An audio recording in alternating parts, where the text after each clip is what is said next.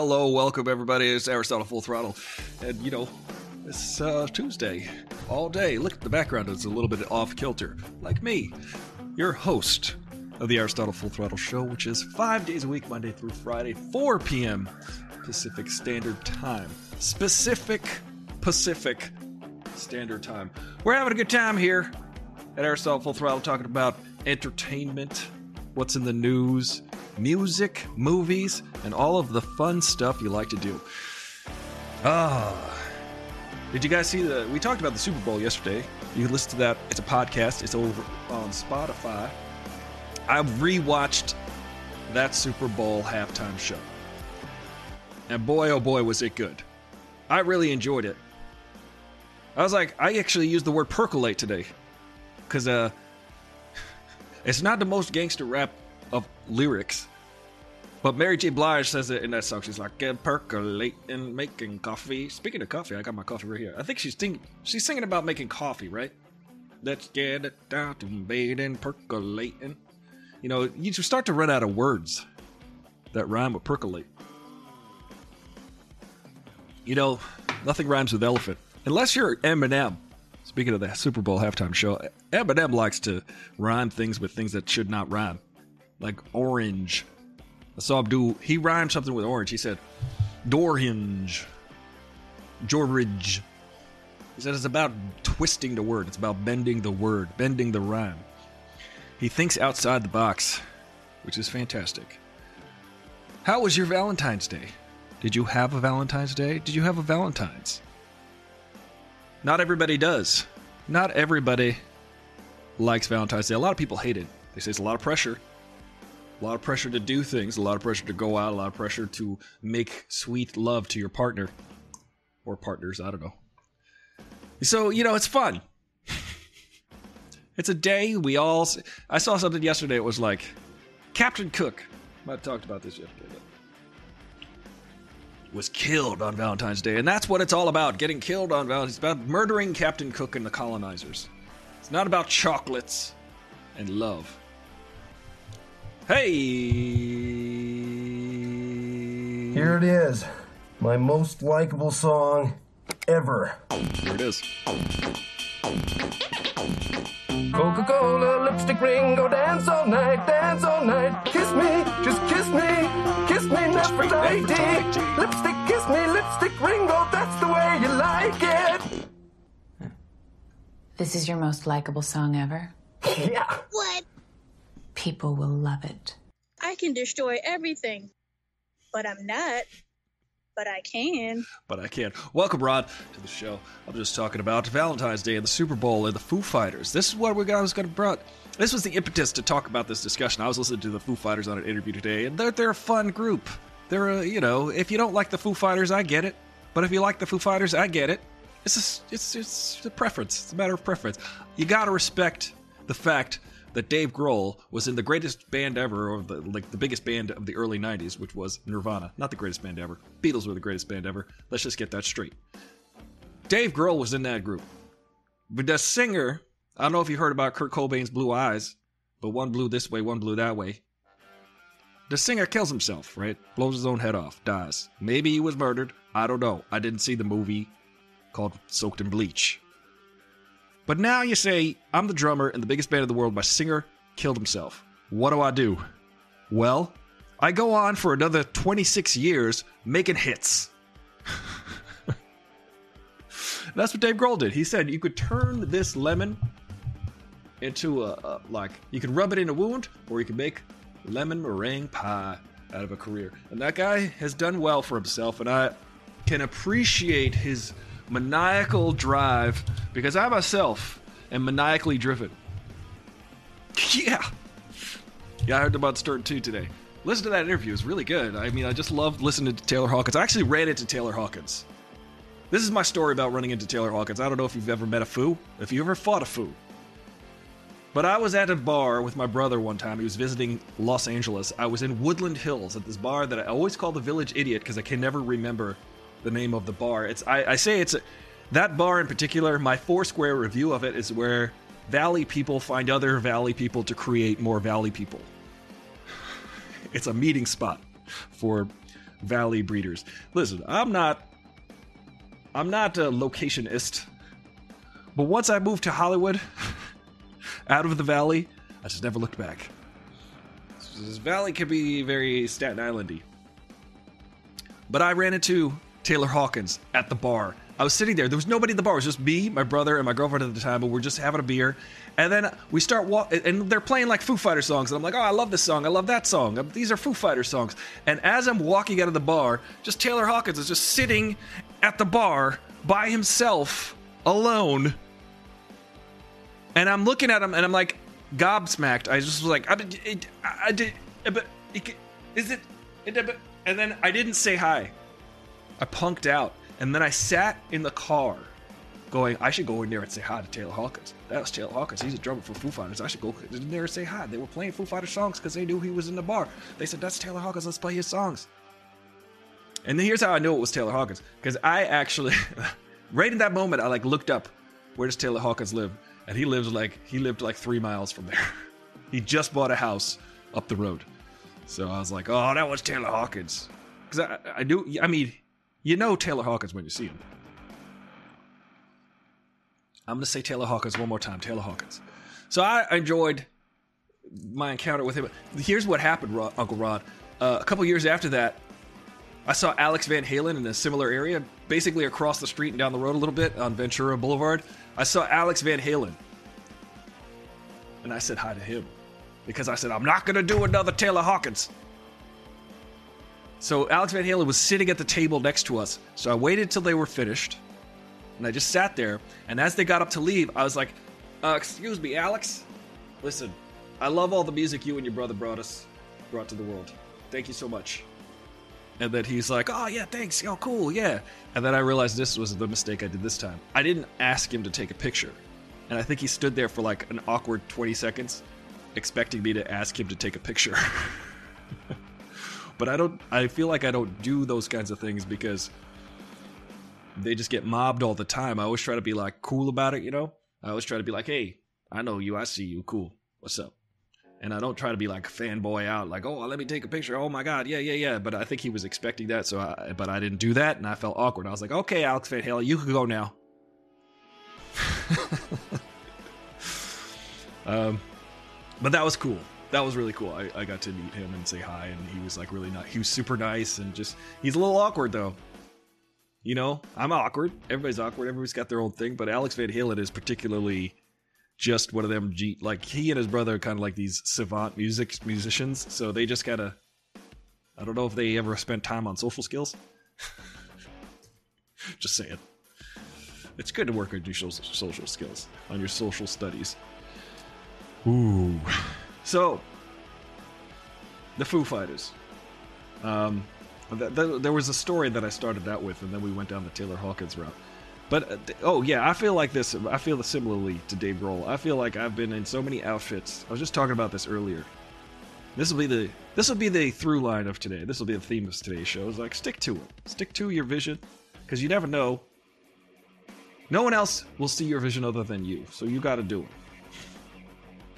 You can't make someone else like something. You can't make someone else want to do the same thing as you. You can't make someone else like you. You just gotta be you and do you. See what I'm saying? Speaking of Valentine's Day, if you didn't have a partner, do you. You do you. But I, I, you know, I've been in so many situations where I've been in bands and other people left, and then it's just like it kind of falls apart, and you're just like, listen, you know, even relationships, the people they leave, and you go, all right, well, back to the drawing board. but it really shouldn't be about that. It should be about you establishing your own thing. This is what I do anyway. Maybe maybe you have a I don't know. It's really difficult. You never know. It's a double-edged sword. Maybe you have people that uh, in your life that will stick around and show solidarity and show and be uh, loyal and all that stuff, all that fun stuff or or at least value those things as well. But you know, sometimes people they got their own thing going on. They gotta they gotta leave, and you just say to yourself, uh, "Well, that's what I said to myself. I said you got to just do whatever you need to do," and that's why I have this show because this is my daily creative connection with y'all out there. I wanna, I wanna connect.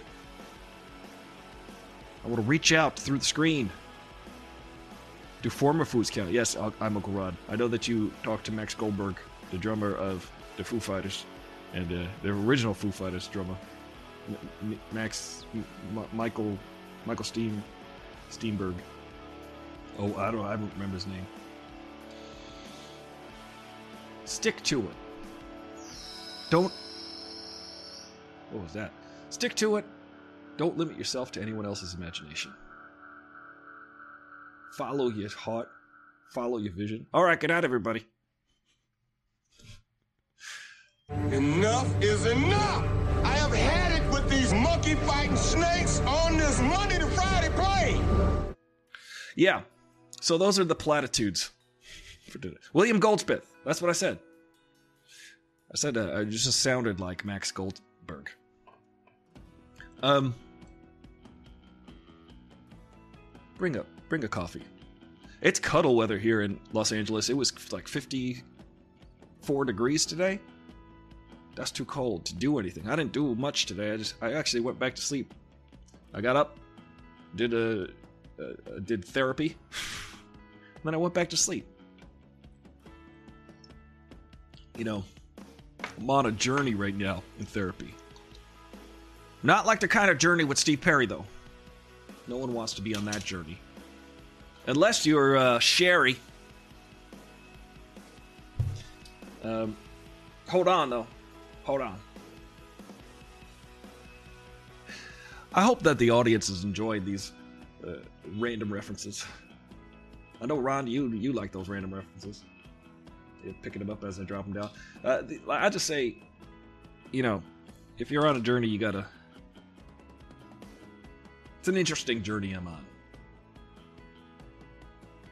Sherry didn't want to go. on this- Imagine her name was. Didn't they get married and her name was Sherry Perry?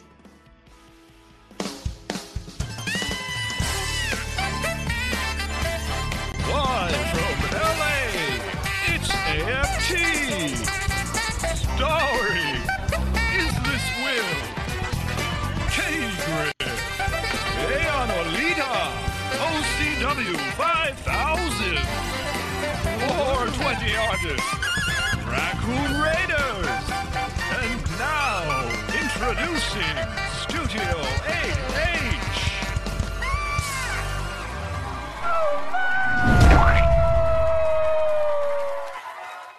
I'm just saying we should use Dave Grohl, welcome Studio 8H, as a inspiration. He could have just given up. He could have just been Chris Novoselic. but he didn't. Because he's got talent. Uh, sorry, Chris Novoselic. Sorry, Chris Novoselic. You got attitude, and attitude and personality goes a long way. I love to owe those old interviews of Nirvana because Chris Novoselic was hilarious. So hilarious. Just didn't care. Loved the attitude. Dave Grohl just seemed like he was, in a weird way, he had, kind of had a Ringo attitude. Or maybe a George Harrison attitude in, a, in an interesting way, in the sense that like he's like, I just want to rock and roll. I just always want to rock and roll, and let me just please be here to rock and roll, rock and roll, as I say. Uh, I remember watching some of those interviews, and, and Dave Grohl was definitely like, I just am happy to be here, but I'm gonna be mad and angry about it because the other two guys are mad and angry, and let's because Dave Grohl turned out to be a very cheer, cheerful dude. if you look at a lot of those earlier interviews of Dave Grohl, he was just all like, "I'm a punk kid and I don't care and I'm gonna knock things over." But I think he was there more for the rock and roll because I think he's. Since then, we've seen that Dave Grohl is more of a guy who will be nice and cool and fun and and cheerful. He's one of those guys. He's the godfather of rock right now. They got a movie coming out. I'm looking forward to it. It's like a horror movie and a rock and roll movie. Which I, I don't know. It's got Kerry King, guitar player from Slayer. That's a fun title to have. I used to be Aristotle Dreyer, the superstar bass player, but I was never Kerry King, the guitar player for Slayer. Not once. But I should play bass for Slayer, because then I could be like Aristotle Dreyer, superstar bass player for Slayer. Uh, but what's his name is a much better bass player than me. Dasinga. They shot the music video that he basically forced her to be in. Then she broke up with him right after that. Wow. Yeah, he seems to be like really coming on strong in that video. Hey, what's up, Thomas Caprafelli? Let me tell you a rock and roll story about Thomas Caprafelli. This guy's a stand up dude. He put us up, he hung out with us. Cage 9. We was rocking out, we got pictures to prove it. We had a fun time. Us and the Samus Theory played his club, and we had a great time. And man, oh man, there was lots of fun to be had that night. You remember that night. You might be the only one who does remember that night, in fact. Speaking of rock and roll stories, rock and roll stories. Um, yeah, Thomas, nice to see you. Thanks for stopping in. Just talking about some rock and roll. I don't know if you guys seen the Foo Fighters live, but they're a fun time. No matter what you think about their music, they're a fun rockin' time. They keep turning out music. I would say that Everlong is as good, if not better, than any Nirvana song. However, and Best of You is a pretty good song. I never understood the song Best of You until I heard it like the 9,000th time. Because I heard it on the radio every day for like a year. And it was like, say somebody the best! The best! I was like, oh, guys, she's just screaming a lot, huh? Seems to be screaming a lot. Then I saw them play that live. They closed the concert with it because you can't really follow it. Uh, and I just had this catharsis. I was like, oh my god, this song is incredible. This is a great song. Then my band went on to cover that song, actually. We used to cover it. But if you've ever seen the Foo Fighters live, they're, they're a good time. I actually just bought tickets for their concert about two weeks ago. I just, on a whim, I said, well, they're playing. I think they're playing, where it's SoFi Stadium, probably. That's where the uh, Super Bowl was the other day. You're so curious. To you, is Stern the best interview in the business? To me? Yes. To me, yes. He's better than Barbara Walters, for sure. No, I don't know. I think it's Barbara Walters was pretty good, actually. Barbara Walters was always like, she'd always be like, "Come here, come here. Let me just ask you a question. Let me just ask you a question," and like cut your throat. just come in here. I'm Barbara Walters. She'd get them right. She'd get them right in the cockles. She'd kick them right in the cockles. It was kind of impressive, Barbara Walters. But Howard Stern has a has a way about him that he could definitely get really interesting information out of people. And I like the way he talks. About, he was talking to Dave Grohl and Taylor Hawkins today from the Foo Fighters, and he was really getting a lot of interesting nuggets out of them about their process and their friendship and just stuff that it's like genuine questions. If you're genuinely curious about something, it's fascinating. You know, if you're fascinated by other people, if you're interested in how they think and how they work, that's the best thing to be. And I think Howard Stern genuinely is. I think he's just so curious. Although he's very fixated and focused on certain parts. Um, very thin. You know, for a while there, I'm Uncle Ron. For and when I say a while, I mean for about 20 years, Howard Stern was very obsessed with people's bathroom habits. Which is, I mean, it's it's you never think of that. Although I often think about, you know, the Queen has is probably sitting on the toilet right now. You know, nobody ever thought of that. Queen Elizabeth on the toilet, on the toilet. Queen Elizabeth has to, you know, she's not special. She's got to poop. But my question is, does she have a, a royal wiper? That's a that's a legitimate question. I want to know. She had a piper. The queen, up until about ten years ago, actually had a royal piper who would come and play the pipe the pipes at around five or six in the morning to wake her up. This was a p- official job that this person did for life for the last four hundred years. There has been an official royal piper. But what my question is, does she have a royal wiper? That's my question. The queen is sitting on her throne, for sure. But I gotta say, Howard Stern probably is the best interviewer in the business because uh, he's he asks questions no one else does. And one of my favorite things about if you ever saw the show Comedy Bang Bang, it's, it's such an incredible show, so funny. Scott Aukerman or or Slop Slot Stalkerman, whatever you want to call him. Scott Aukerman, the host, is an incredibly funny dude. He would every single time he would get a celebrity guest on the couch, it was just a co- complete. It was lest anyone think that it was a serious show. It was farcical. It was a farcical show. Lest anyone think. Scott Aukerman would have, and by the time he got to the first question, because usually a bunch of hijinks went down between him and Reggie Watts and the guest, and, and the guest is usually in character. But then the first question and the only question Scott Aukerman ever asked was, "So, my question to you is, how do you balance work and family?" Every single episode, hilarious. Every time it got me. How do you balance work and family? That's a dumb question that everybody asks. You know, when when uh, a long time ago in a galaxy far, far away, I went to Sundance Film Festival. I, I was fortunate enough to be there for a movie that I worked on very passionately about. It was a movie called LIE. It was the first movie I ever worked on. It stars Paul Dano, who also was uh, with us. I went with Paul Dano, I guess you want to say Paul Dano. I went with him, and he was in our group, and Billy Kay was in our group, and we would go to see the LIE every time it was on. At uh, playing at the, it was playing at the library at uh, Sundance Film Festival, and a couple of the days Paul had to go to do press. He had to do the press junkets, and I remember after 14 hours he came back and he was just completely exhausted. And I'm like, "What's up, Paul?" He's like, uh, I see you go to bed. I see you go to bed.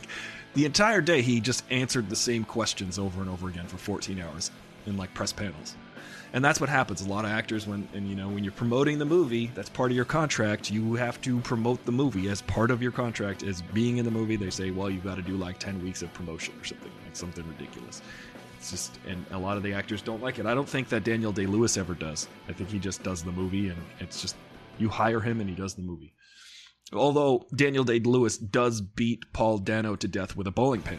Spoiler alert. When I saw that scene in There Will Be Blood, I was I, was- traumatized because I know Paul. he got beat to death with a bowling pin. I was like, oh. Sorry, Paul. He got slapped in the face. I drink your milkshake. But I don't think you know the the press junkets. They ask the same questions over and over again. How do you balance work and family? And that's the most boring and dumb question. And Howard Stern asks more interesting questions than that. So to answer your question, yes. Proper modulation. Uh, I'm Uncle Ron. I hope we develop our own riffs for this show because I could go on with all of the Howard Stern riffs all day on this show. But uh, I, I, I appreciate, uh, hey now, I appreciate the Howard Stern love. Um, well, we got our own, like go with the fro, and hey, I don't know. We're we're building small. We're starting small. what are some of the catchphrases? Let's come up with catchphrases right now. You and me. How about this one? Uh, ooh, this coffee's hot. How about like this? Uh, we got a catchphrase for me, Ron. Hey now. Oh, wrong one. Wrong one. Wrong show. Uh, I think that's um, another Discord. Well, if that's not the pot calling the sli- slippery slimy. What did what does he say, Cad Bane? He repeats a line. If that's not the snake calling the slimy slimy, or whatever. Uh, it does something weird and westerny. Yeah. you Um, kind of remind me of Richard Brink. I, I remind you of Richard Grieco. What? Because thank No, you. yeah. Wait, what? Yes, I, yes, you do actually. You're on 24. Yeah. Couple of Richard. Uh, you're you're choppy. What's uh, what did you say? What's going on? This is weird. I've been having issues. I'm gonna hop out because I've been hearing a lot of, th- of that. So, I'll, you were uh, clear. yeah. You're clear now. Um, Oh, I am. Okay. All right. Yeah. You're in the clear. I'm in uh, the clear. I- yes. Uh, Richard Pryor, thank you. I like Richard Pryor. He's fantastic. no, Cad Bane remind like seems like like um, uh, Richard Brake, the actor who Oh. played um, who did he play?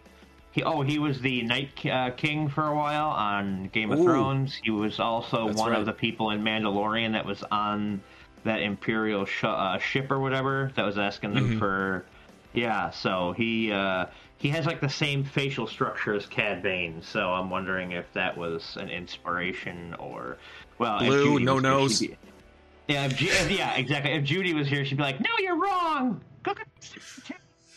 Judy is the authority, and probably the the only authority so far on the show of the all of the animated series because she uh, has seen them all. I remember she was actually watching them all about it six months, uh, maybe last year.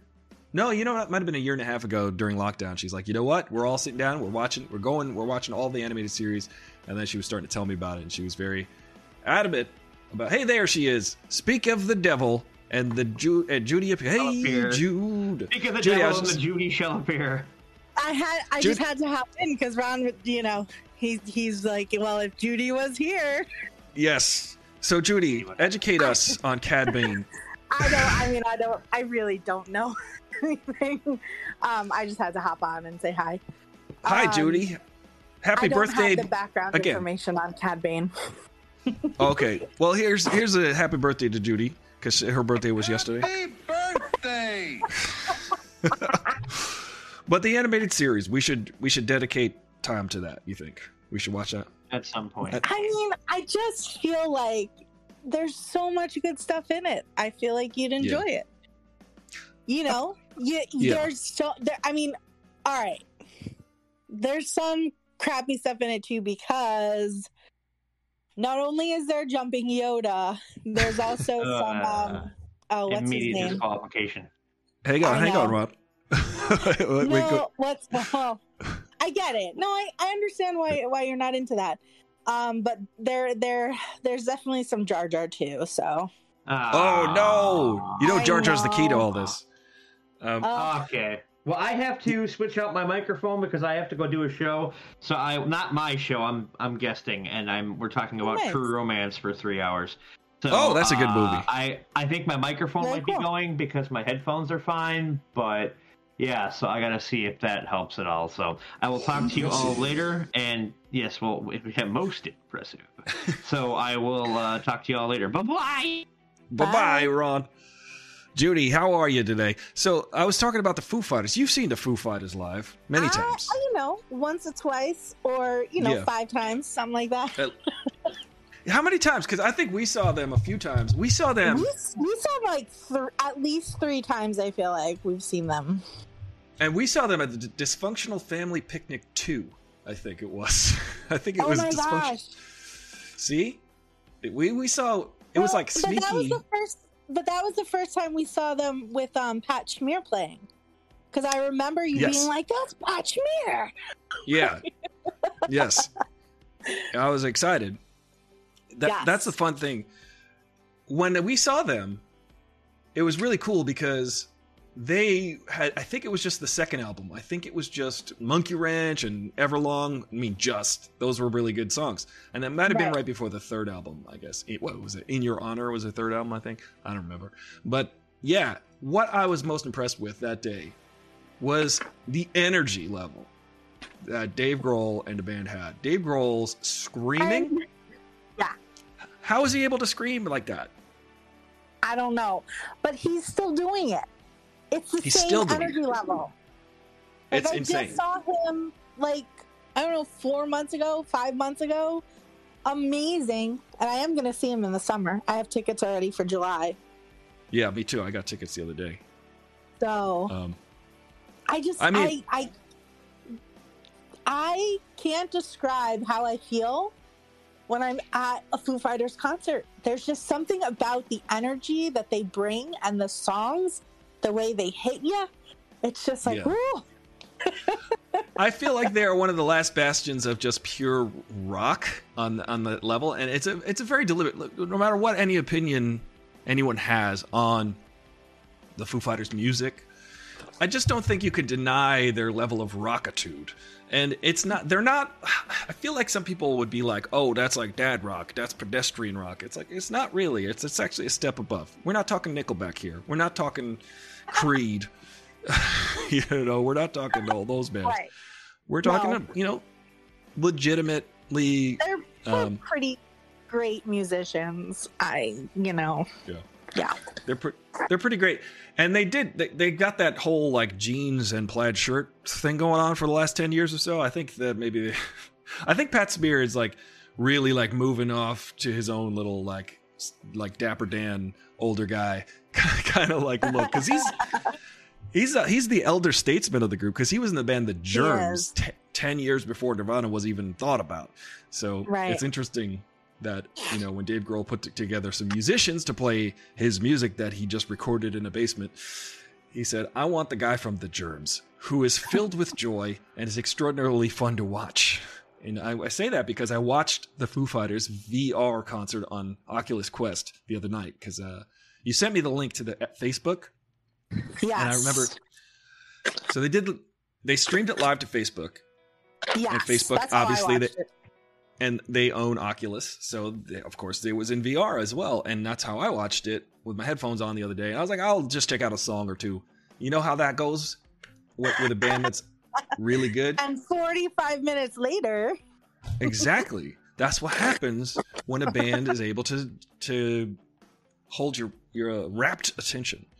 yeah. So I was really, I was into it. I, I the song selections, you know, they were varied. It was like three or four like songs that you definitely needed to hear, but then there was a lot. There was like some noticeable omissions from that concert. But you know, what do you do? I think they were trying. They were reading the room. They were checking the vibe. They were seeing what felt right. Um, yeah. but they rocked out. They played one by one, and they just rocked the f out. I liked the arrangement of one by one live because you've got that um that second time this part the part comes. Mm.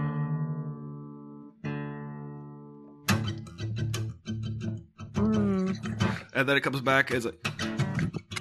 Uh, but then when it comes back, Taylor Hawkins was like playing some drums on that and to keep it keep the pulse up, to keep the pep up, and I, I thought that was pretty cool little arrangement. But I think overall, though, I, my main reason why I want to talk about the Foo Fighters is because of the perseverance level, the stick to itiveness of Dave Grohl, and the commitment, the commitment to oneself.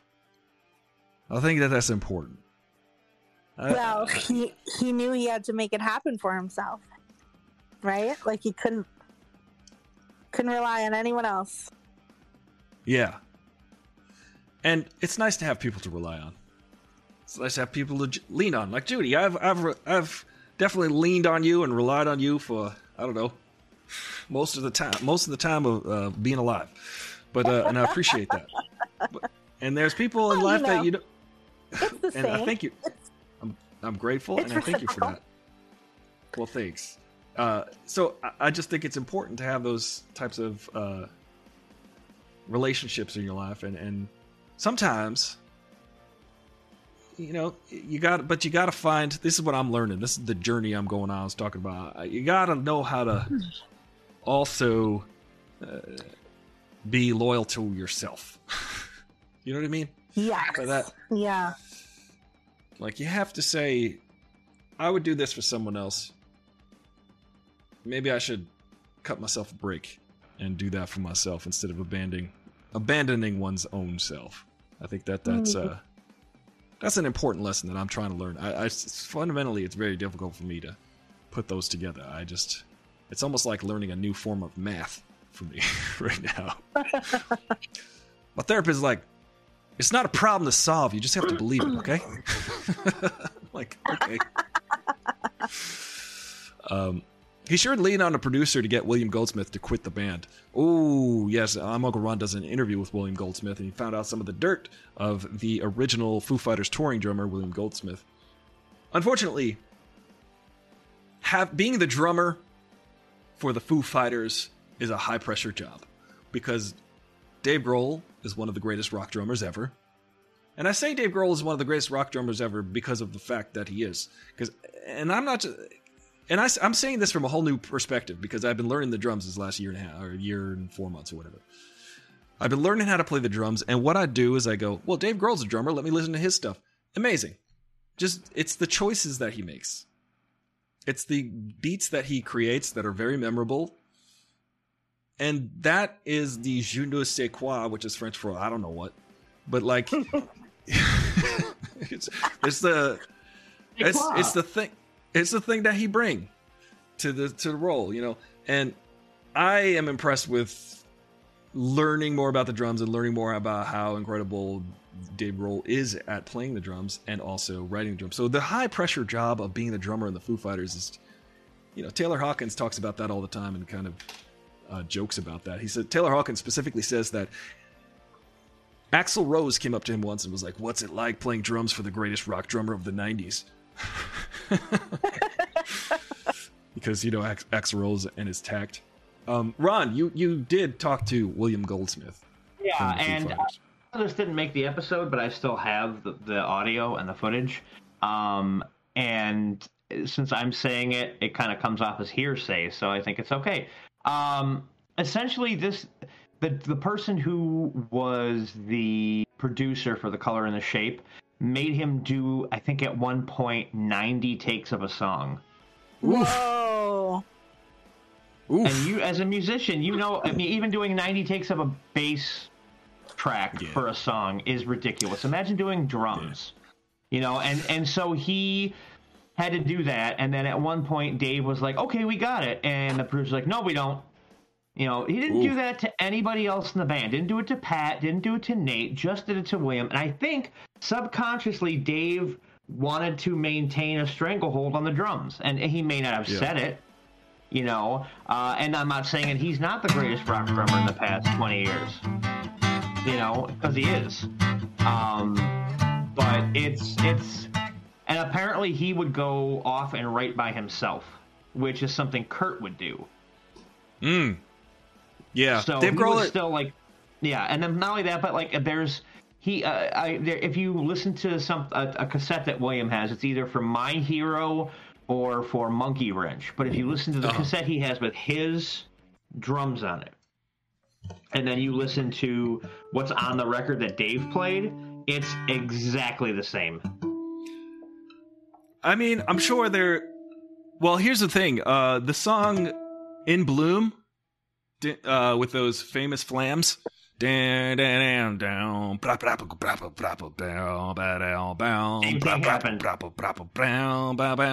Those drums were written by um, Chad uh, Channing? Day, Chad Channing. That is a very Chad Channing song. There's actually even a music video with the three. There were three original members of Nirvana, and you can hear the difference because it's Chad Channing. But Dave Grohl specifically just copied the exact beat of the guy before him because he wanted to say, "Look, those are catchy drums." Even on the Rock and Roll Hall of Fame induction of the Foo Fighters, Dave Grohl or Nirvana, Dave Grohl said, "Hey guys, everybody, that song that they're playing right now, those drums are Chad Channing's beat. That's his beat."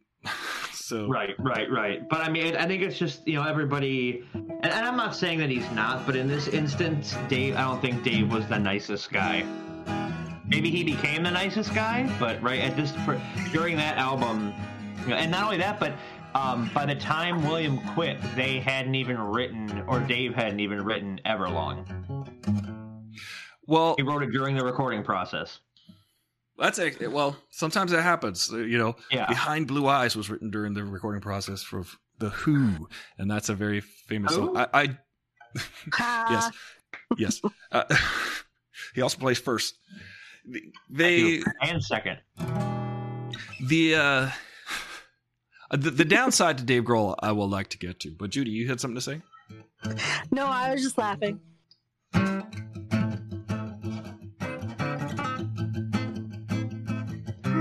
Uh, speaking of stranglehold, uh, Dave Grohl does have a stranglehold on that band. Baby. Yeah, Judy.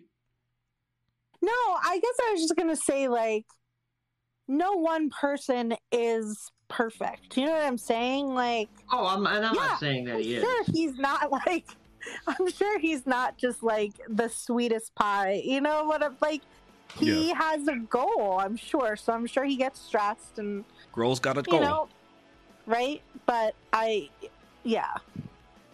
So That's the thing. That's the downside, I think. This let's let's all take a step back from Dave Grohl because he seems like to be publicly and outwardly, um, you know, we all know Tom Hanks has a guy. I don't want to say where I heard that from, but Tom Hanks has a guy. Tom Hanks is America's Oh, sweetheart. sure. Everybody loves Tom Hanks. Tom Hanks is like there. Everybody's like, "Hey, Tom Hanks, do you want to wear this? Do you want to do this? Do you want to do?" These? Like, "Yeah, sure, yeah, absolutely." And then he leaves, and then the guy comes over and says, "Yeah, we're not going to do that." so Tom Hanks can say yes to everything because he's got a no man, a yes man, no man. Um, and Good cop, bad cop. good cop, bad cop, and you've got so Tom Hanks. He- personally will never be thought of as bad because he's got a guy who will tell you the no.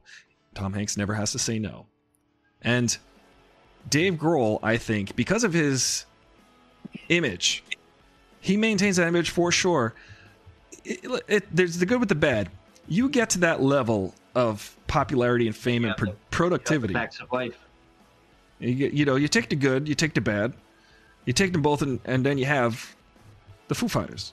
So Yeah. when I, I'm just saying that it takes it takes two. Now it takes a lot of gumption and and you know a maniacal attitude to get to the level of Dave Grohl's popularity and say like Ellen. Ellen was America's sweetheart. Everybody loves Ellen from the daytime talk shows. And uh, suddenly it came out that she's just this maniacal person who wants to maintain her status and maintain her power and her grip on t- TV. And that is Absolute how. power corrupts absolutely. Absolutely. And I say that about Dave Grohl. Listen, he, he he does amazing good things for his band. For instance, he lives on a compound in Encino, apparently, and puts the entire band members, everybody up. He puts them up, their families, and the recording studio is on the premises. So in Dave Grohl's basement, he's got a recording studio, and the entire band, when they're recording an album, lives there. He makes it so accommodating for everybody because I think he Yeah, just Studio really- 606.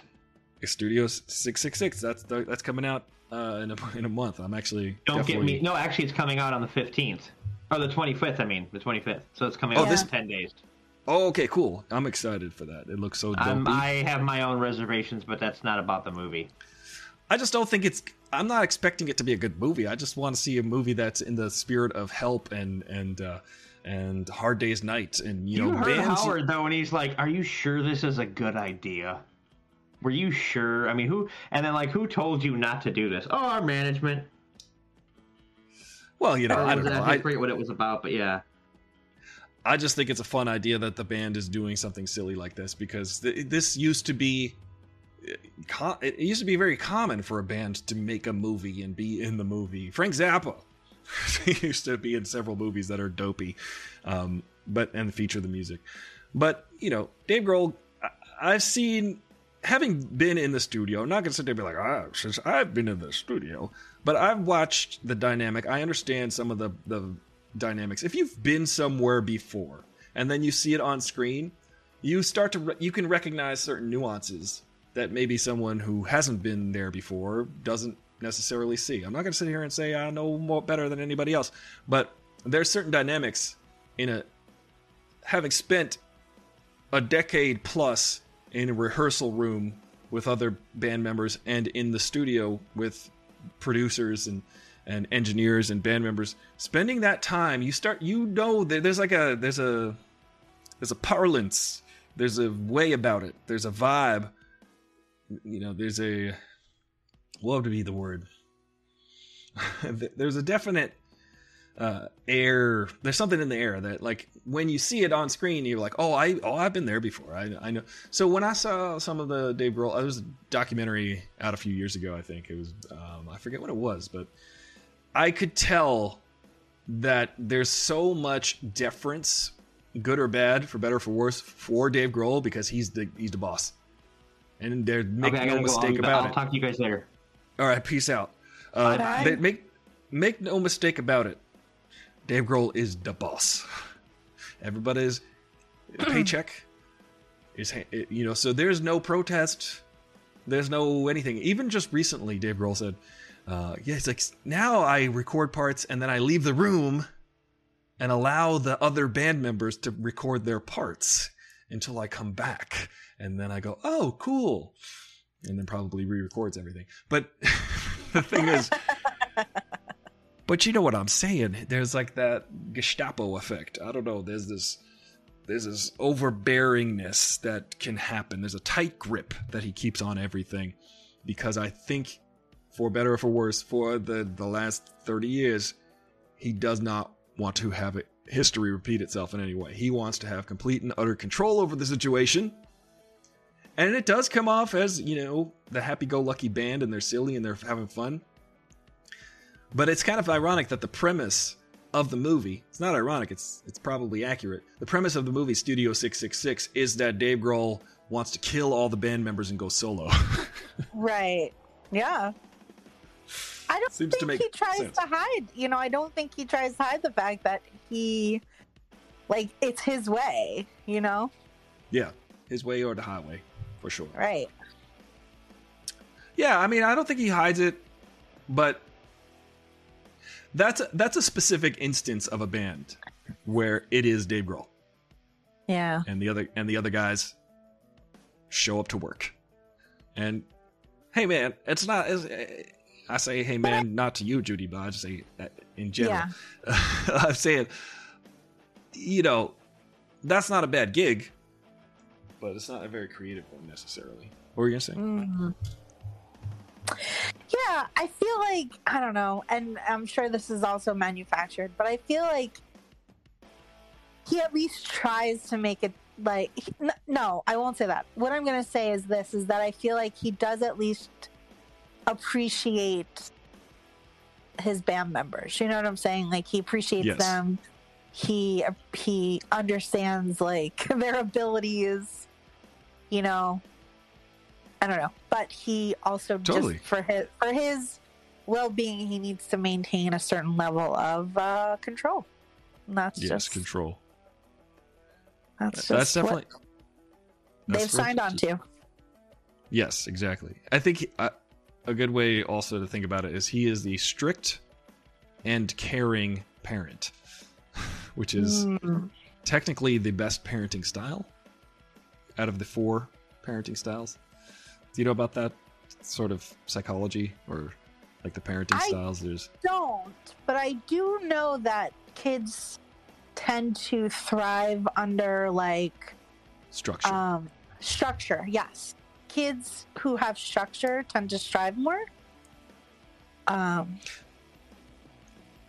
yeah, wait, this ain't part of- Mumford and Sons though. yeah, it's not Mumford. How rude for Mumford to name his bandmates and sons. um, yeah, no, I, I I agree that kids can definitely thrive in that environment, generally speaking, because there's like the four parenting styles. There's strict and caring, which is the most beneficial, generally speaking. There's um permissive and ca- and caring, which is I'm not gonna say that I was raised that way, but it's, uh, it's also. But as long as there's care there, but there's permissiveness, which is like sort of a lack of structure, um, then there's the two worst parenting styles, which are uh, perm- uh, strict and uncaring, Mm, yeah, no good. um, which let's say boy schools probably. You know i don't know. I'd say that like they're you know you could picture that type of parent. Strict and uncaring which is um basically the dad in remember the dad in uh dead poet society whose son killed himself spoiler alert he seemed like a strict and uncaring parent um but then there's i think the worst is permissive, Permissive and and uncaring. uncaring? Yeah, Mm. so you got all the combinations. Uh, so permissive and uncaring is just you raising yourself with nobody t- Right, to like care your for you. not paying attention to you at all. Yeah, no structure, no love, and that's the worst. Um. Yeah, but generally, if you're strict and carry, you know, you, you- that's that's that's the way to go. Structure and love for kids, anyway. Um, that's that's what that's those are the theories. These are all different ways to explain the same thing. People um, people tend to have astrology. They have all these engrams and all these different types of things. And the latest one I'm doing, I'm under because there's MBTI, which is like different dimensions of personality. But there's the ocean. Do you know about ocean? No. openness, um, conscientiousness, extroversion, agreeableness, and neuroticism. So, ocean. That's the easiest way to remember it. Um, so, for instance, I would be. I'm, I think I'm pretty open. So I have like a high level of openness. Uh, conscientiousness. I think it's probably very high because I work out every single day and I do the show every single day, and I'm like very, like uh, if you ask me to be there, I'll be there. It's kind of thing. So I have a high level of conscientiousness. Let's see. I, I'm I'm just evaluating myself because I don't want to evaluate. I could probably evaluate. I don't know. I can't really evaluate people that I don't know or through the TV or whatever. This is just like a rule of thumb to think about sometimes for me. Um, agreeableness. I feel pretty agreeable though I can disagree at some th- times. But you know, there's people that are just like, no, I don't like that. you know, Right. as far as like openness, there are people who are just like not open. You know, conscientiousness. People that just lack conscientiousness. They don't. They I don't know. Maybe I'll do it. Maybe I won't. Um, then there's yeah the agree- agreeableness. There's people who are just like I don't wanna. That's stupid. I ran into someone that like that recently. Like, it, no matter what you said, they would just come at you with like some kind of no. you're just like, okay, you're not. We're not very agreeable here. You can disagree in an agreeable way. You know what I mean? You're Right. Like, I understand what you're saying. I get that, well, and I and I we yeah. we we did just recently disagree. Oh yeah, about Chris Hemsworth. I like Chris Hemsworth. Uh, I don't even want to mention the, the movie we're talking about because I feel like that that will that will get this this video a million thumbs down just on on its face. Right. Yeah, no, you don't have to. But just just in case people ever thought that we never disagreed on things. We disagree Oh, on yeah. things. We had a fierce disagreement about Chris Hemsworth's and Liam Hemsworthless. Definitely not Liam Hemsworthless. Oh, yeah, I was. I think that's uh, the joke I would, I would say. Like Chris Hemsworth, Liam Hemsworth, and then their brother Johnny Hemsworthless. I think his name is. I don't know. Oh. No, I kid. I kid. They're all. Everybody is uh, worthy of love. Uh, apparently, this is what they tell me. This is what my therapist tells me, and I, I find it hard to believe. but Well, because she's trying to tell you oh right, you are worthy of love, Ari. I got to do a backflip first and have the audience cheer. Listen, let me tell a funny joke. Oh, Ah, I feel valuable. now. there now you're worthy. There you go. Exactly. Got to earn it. it's a math equation. Uh, so agreeableness, I agree. And uh, what do we got next? Conscientiousness. We said openness, conscientiousness. E. Oh, extroversion. I th- I'd say I'm like, I'm right over the middle line of extra. I'm, I'm, I'm not super introverted because I like to talk to people. I like to engage with people. I like to be around people. It energizes me to have discussions and have fun with a group of people. Um, but there's also times where I can be, uh, you know, I just want to be alone. But I think that's true for most everybody, but I think more so for some people than others. But extroversion, it's pre- it's it's not super high, but it's it's over the line. And then neuroticism. I think I'm pretty neurotic, a little bit. I do obsess. What do you say there, uh, Studio 8H? Will there be a test after this? Yes, Studio 8H. We need to know. Listen. No, I don't think so. Studio 8H. I think that that's horrible. I disagree. And there will be no test because I'm not very conscientious. So I won't grade it. I don't know. Uh, I don't know how to not be those things, but yeah. What do you think about that? Um, I think that those are all cool things for you, to, not you, but like for people to know about themselves.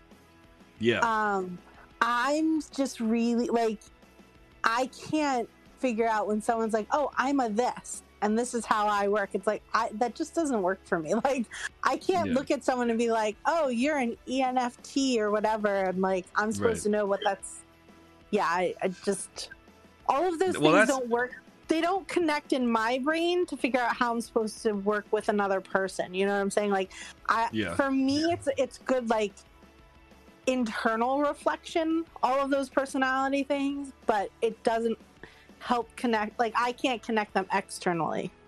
right. That's just me. That's that my brain doesn't cannot connect those things.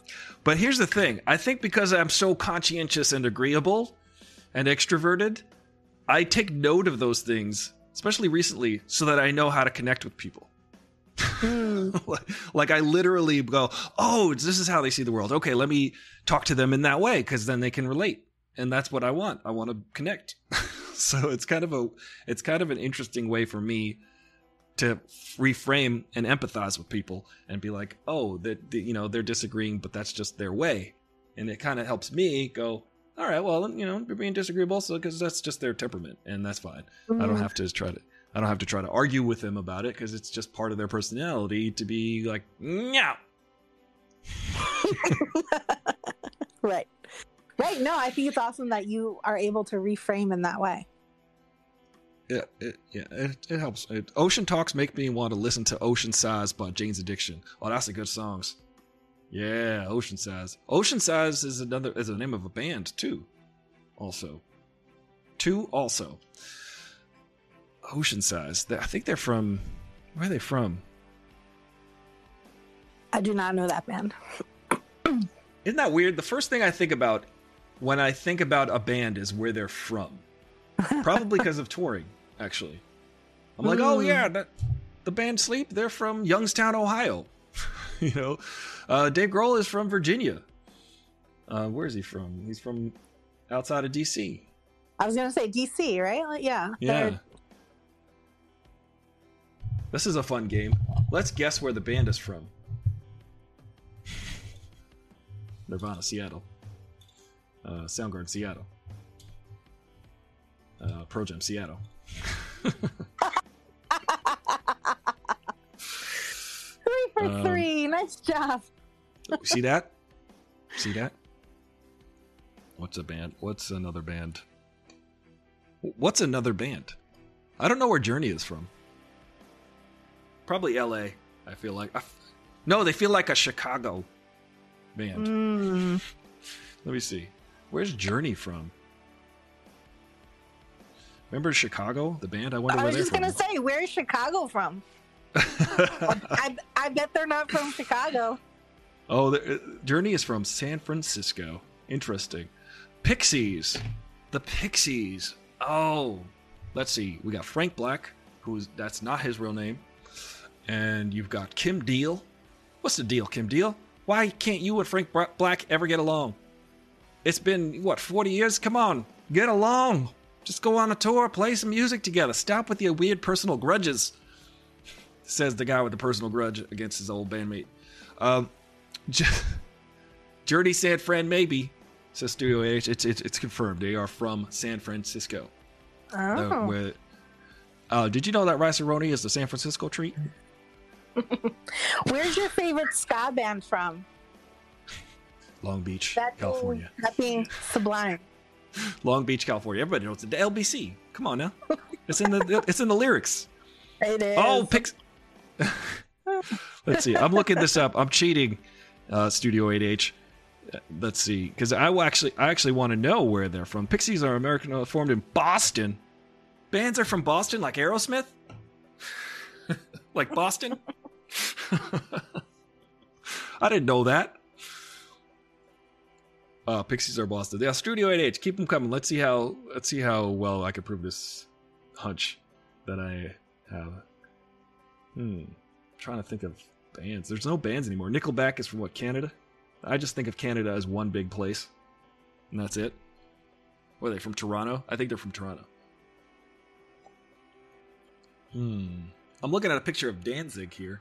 I don't know where Danzig is from.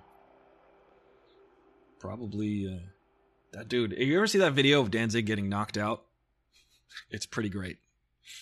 Because Danzig is about three feet. Danzig is about three and a half feet, and I say that only because uh, he's like he works out to try to look bigger, you know. And every so the image of him is is bigger than you would think if you saw him in person. But there's like this very famous video of Danzig uh, uh, like trying to pick a fight with a security guard. The security guard didn't know who he was, but Danzig's like, "Get out of my face!" And the security guard punches him, and Danzig goes to sleep. Um, he takes a little nap, and it's very funny. Uh, Veda, it's a that's a really good question, Veda. For I mean, Veda Studio 8H. Veda was from Long Island for a minute, also from Brooklyn, also from LA, also from DC. So who knows? also from Maryland, also from yeah. So I don't know. We were an LA band for a while. we're from Brooklyn. Let's say that. That's where we started. Um, where, where would you say Veda is from? I think yeah, I think Brooklyn is fair because that's where you that's where you came together. Yeah, That's- that's that's where we. That's where That's we where were. you- Yes, we recorded our first stuff there, out of there, and played, at, rehearsed out of there for two, three years. I was gonna say years, yeah. That was like the whole beginnings of the band. So we had like releases and stuff. So we'll say Brooklyn. Um, Carroll Gardens is where we rehearsed. which the train trestle, which is right next door to the rehearsal studio that we used to play at, is in the movie Goodfellas. Nice. We learned facts here. Let's see. What are some other bands? And then we'll we'll wrap it up. What do you got going on later tonight? You gonna, well, you were watching Um, something. Well, no, I finished watching that. I am going to hang some pictures. Cool. That's my big thing for the night. That's fun. Yeah. Are they big pictures or small pictures? Well, all right. So this is the silliness of it. I, so, well, you already know. I created those Lego Beatles um, portraits. Yeah, that was cool. Yeah. So I never actually hung them up. So I'm gonna actually hang them up tonight. That's a fun project. Yeah. Are you gonna hang them up and because they are the is the Let It Be faces? Yeah, I'm gonna hanging them up in the order of the picture. Yes. Oh, cool. Um, are so it's like four different pictures, or is it like one giant? It's Frame. four separate. Yeah, it's four separate um, Oh, that's portraits. fun. Yeah. You got to all get out the measuring tape, some pencils. yeah, I have my own Actu- little system. Yeah. I like hanging pho- uh, photos and pictures and stuff like that. You know what? You just inspired me, Judy. Oh yeah. Yeah, I'm gonna start doing some pic- prints Oh, of cool. my own work, of my own photos, and start hanging them up in the in the apartment. Oh, it- you know- totally should. You know what it is? I love Star Wars, but you know, everything hanging up in my bachelor apartment shouldn't be Star Wars. I don't think anymore. I feel like I've feel like I've advanced beyond that to fine art. You know, um, and it's not because I feel like I I uh, should be doing that externally. I, it's just truly internally. I feel like I love Star Wars. I just don't need it hanging up in my place anymore. I would like to feel surrounded by a little bit more art. That's I actually posted today. I'm like, surround yourself with art. Eh, You know, if you want. I don't know. You don't have to.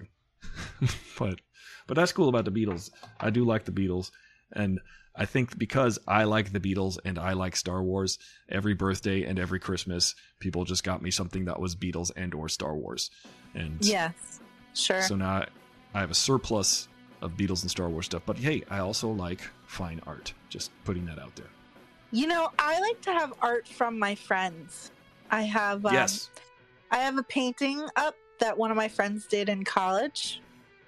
It's it's it's of Starry Night, like she did a, a Starry Night painting, and I love it. It's one of my favorites. Um, I have a photo collage that another friend did in col- in uh, grad school, and uh, I have awesome. a drawing of, you know, this person named from uh, Aristotle Dreyer. I don't know if you know. Oh, know if you've heard of he's a superstar bass player. We talked about him earlier. yes, yes, For Slayer.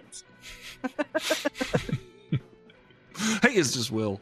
Uh, well, that's awesome. I I'm looking at right up at a giant uh, four by was it, three by three painting that my friend uh, Michael Dirksen, Michael Case Dirksen made MKD, and there's another painting by Michael Case Dirksen right there, and there's another painting by Michael Case Dirksen in my in my my fridge in my in my kitchen.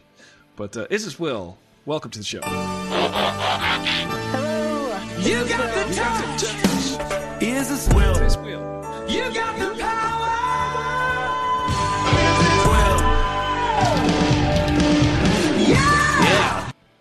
Yeah. Uh, hey, well, it's been a long time since I rock and rolled. Where does that go? Like a.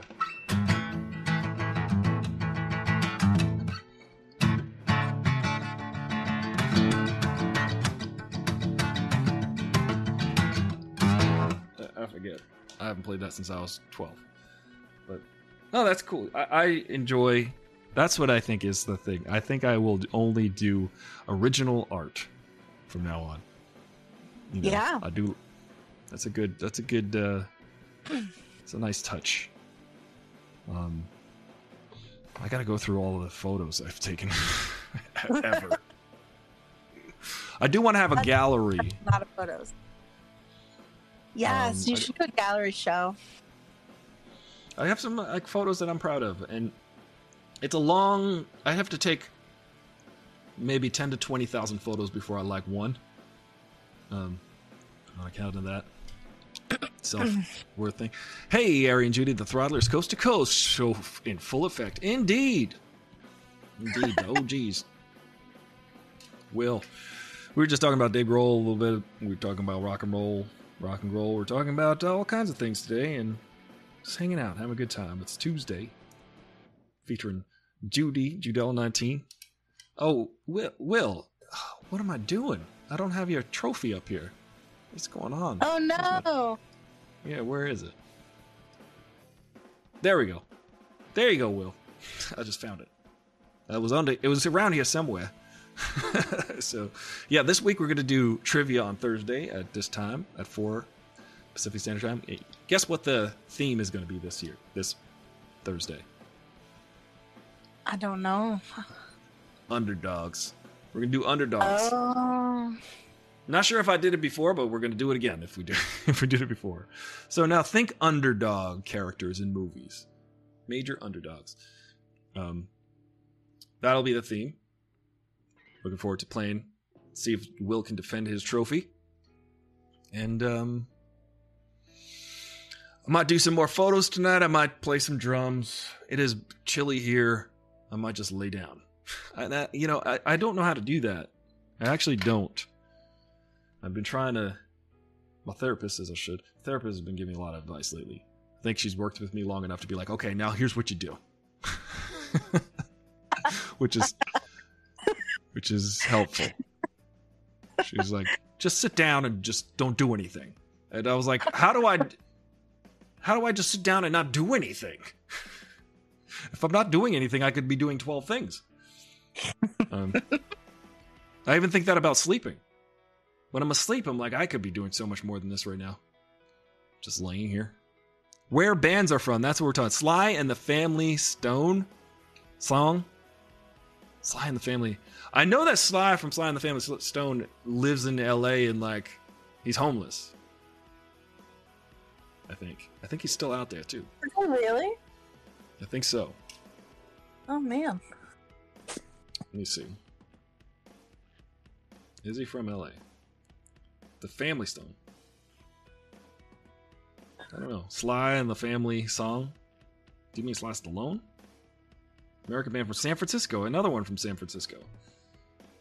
Interesting. Why does San Francisco got to be so prolific with rock bands and musicians? Maybe I should move to San Francisco. Put a flower in my hair. Hmm. Are you going to San Francisco? You got you know that song, right? Yes. You Put a flower in your hair. It's a great song. I always think of San Francisco and then the flower in the hair lyric every time. Um, on account of the hippie movement, Yes, it was a big hippie thing. the hippie thing. You gonna see the Batman?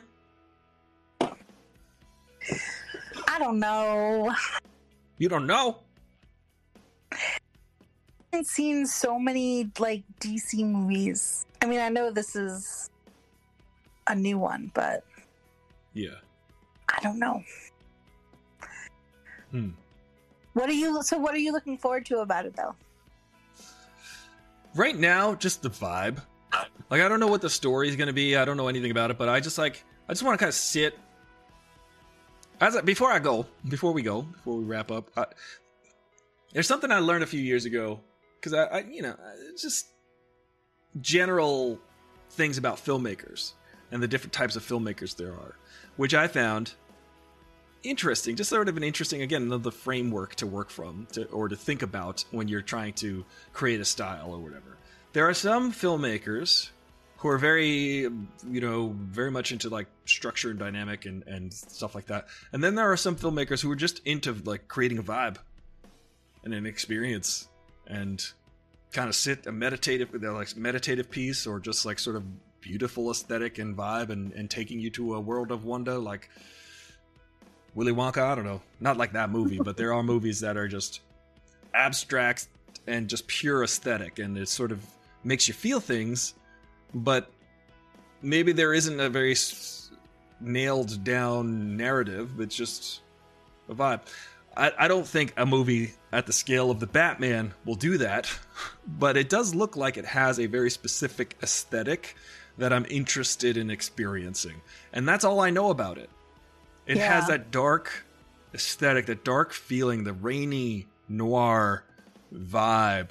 It's got the song "Something in the Way" by Nirvana, and it's got and and Robert Pattinson is a good actor. It's unfortunate. Yeah, yeah. You know what? I that- haven't seen yeah. the trailer yet, so I think I need to watch the trailer and then I'll, you know, probably Yeah. want to see it more. You probably get pumped up. The the original trailer had the song "Something in the Way," and it was really dark. Oh, Um, okay. Yeah, start with that one. Start with the trailer from like a year ago. It was a teaser, basically.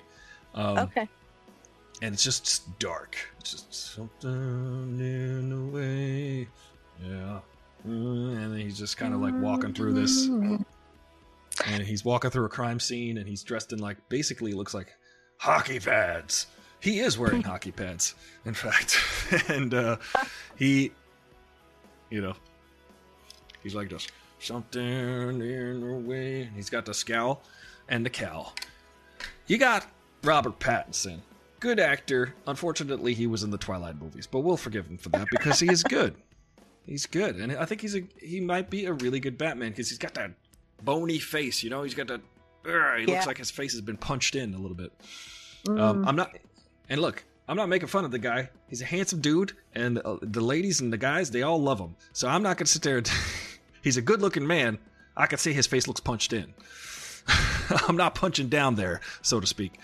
Take a page from Long Island's own De La Soul and just be. I am I Be from uh yes also the dead and metallica both from san francisco indeed indeed you know lars technically from what to denmark taylor uh Hoechlin and the superman of superman lois is often offered the role of edward cullen in twilight which was portrayed by the current batman robert pattinson interesting i didn't know that matt reeves is good for setting Nolan-esque dark tone.